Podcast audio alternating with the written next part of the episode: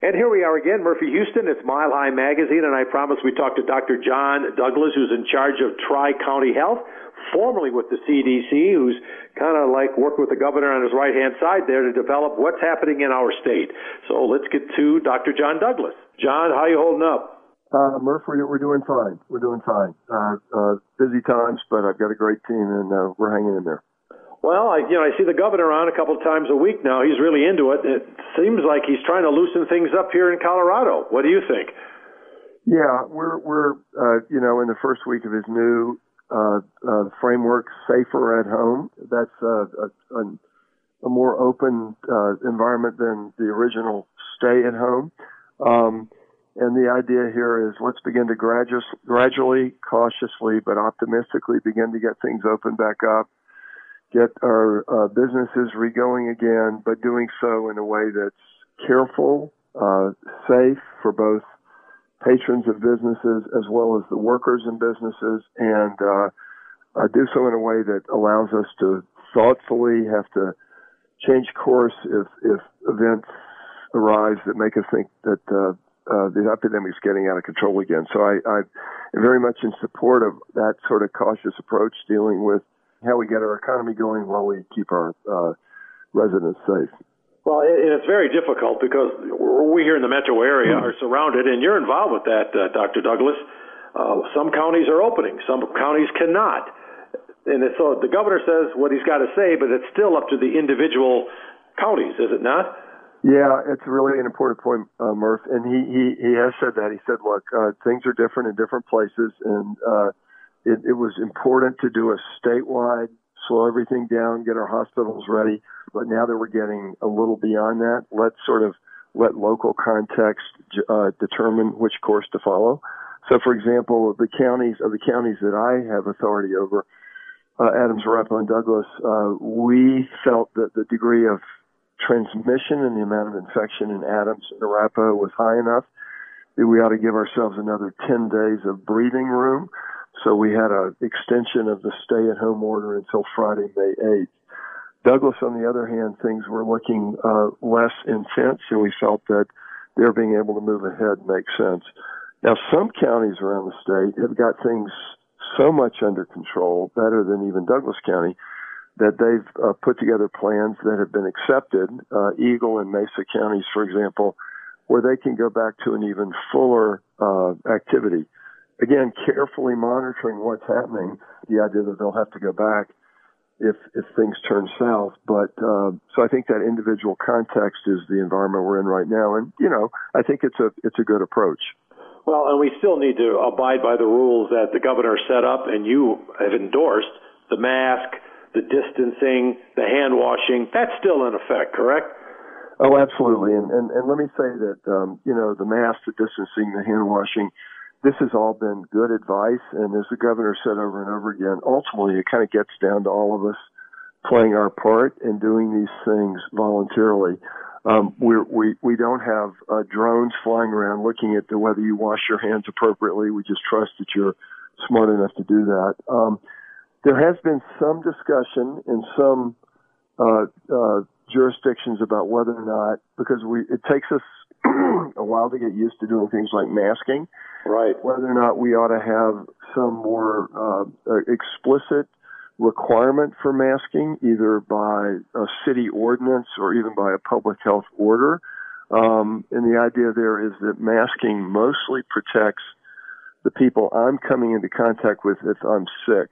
It doesn't protect me as much. And, and we do have a lot of concern about our workers as businesses get back to normal. We had a sad situation at a Walmart in Aurora uh, this past week we had an outbreak, and actually a couple of the staff there died, got sick and died. And we want to do whatever we can to keep those essential workers as we go back and get our economy going safe. And so this this should we have, uh, if you will, uh, mandates for face coverings, uh, is a conversation that's happening right now. Um, and if we did it, you know, it would be not to say let's send drones, let's give tickets, but let's let's let's convey the seriousness of this to protect others, and, and that sort of is an idea that's being discussed.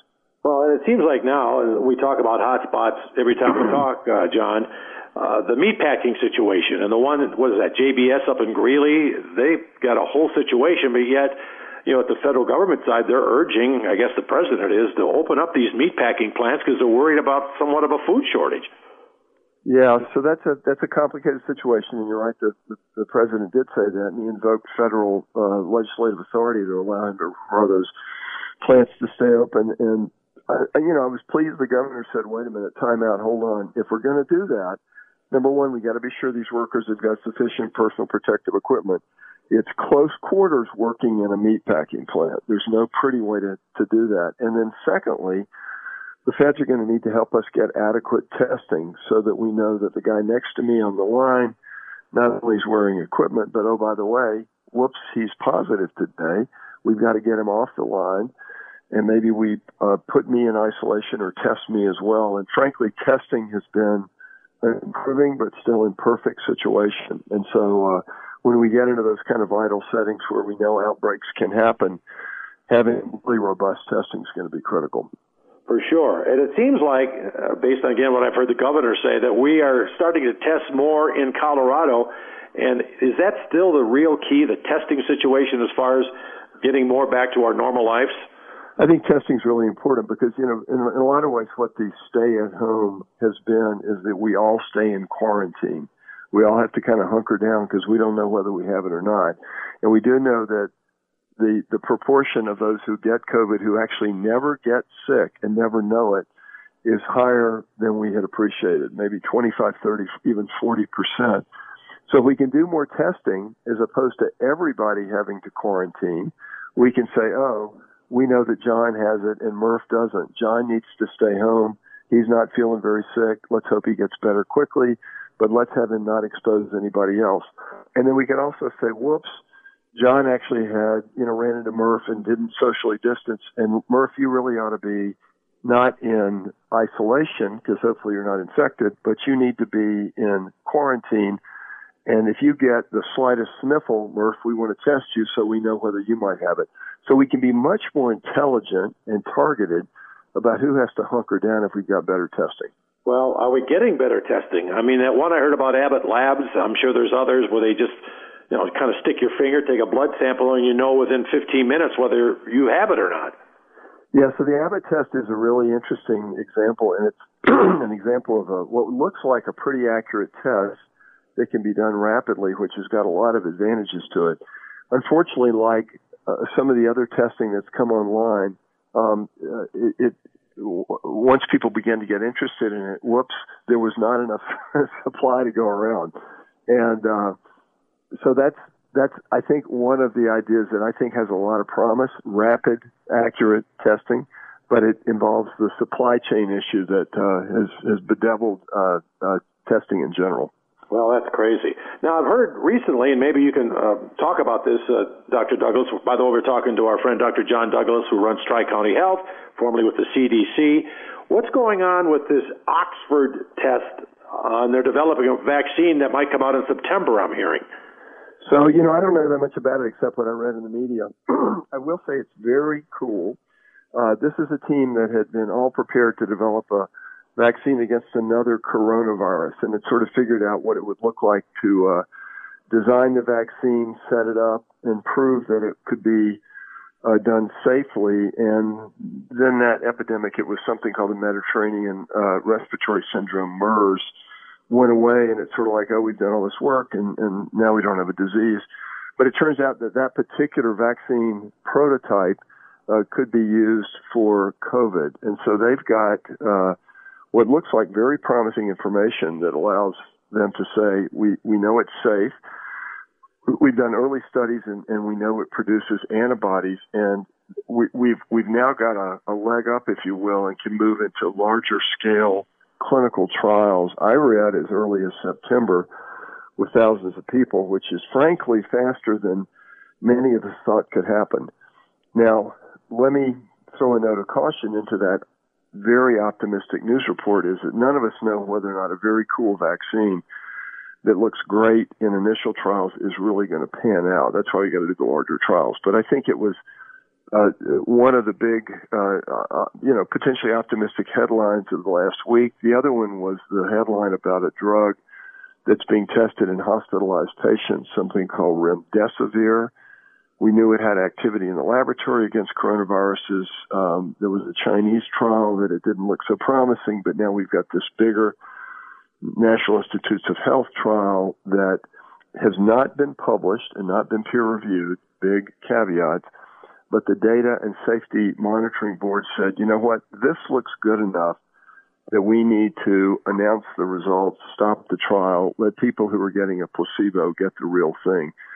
Doesn't prove it, and it's not a it's not a home run as Dr. Fauci would put it. You know, we uh, we talk about Dr. Fauci every now and then, but it clearly proves that a drug that works in the laboratory can work in the human body, and I think begins to open up uh, promising pathways for future treatment.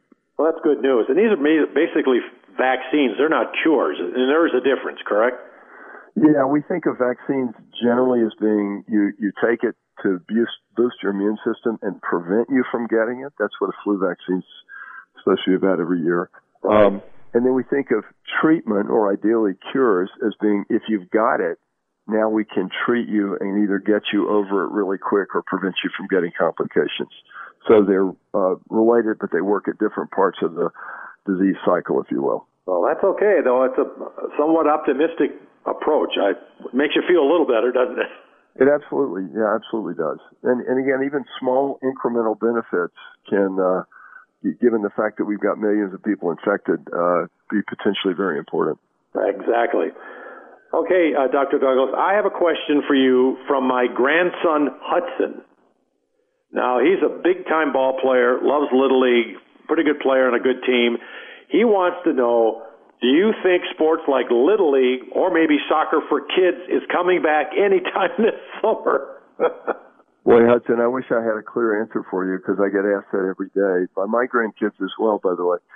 Um, you know, uh, Murph and Hudson, I'd say right now it's a little too early to tell. One of the, the mantras is we can bring back things sooner that allow us to do social distancing and people not coming into contact with each other. Um, you know, I don't know whether we can invent a variant of baseball where you, you can stay six feet apart.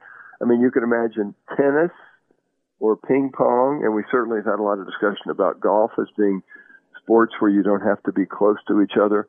I think baseball, basketball, football, hockey, soccer are probably a little more challenging right now. Um, so uh, I, I haven't, we haven't given up on trying to figure out a pathway for those things to happen, uh, but I think it's uh, a little unclear at this point as to timing. Well, I'm sure it is. I just had to ask you that because he's been bugging me for two weeks. you know, he like he like sleeps with his baseball glove. I mean, that's how serious it is for him. Well, uh, keep it broken in. Yeah, no kidding.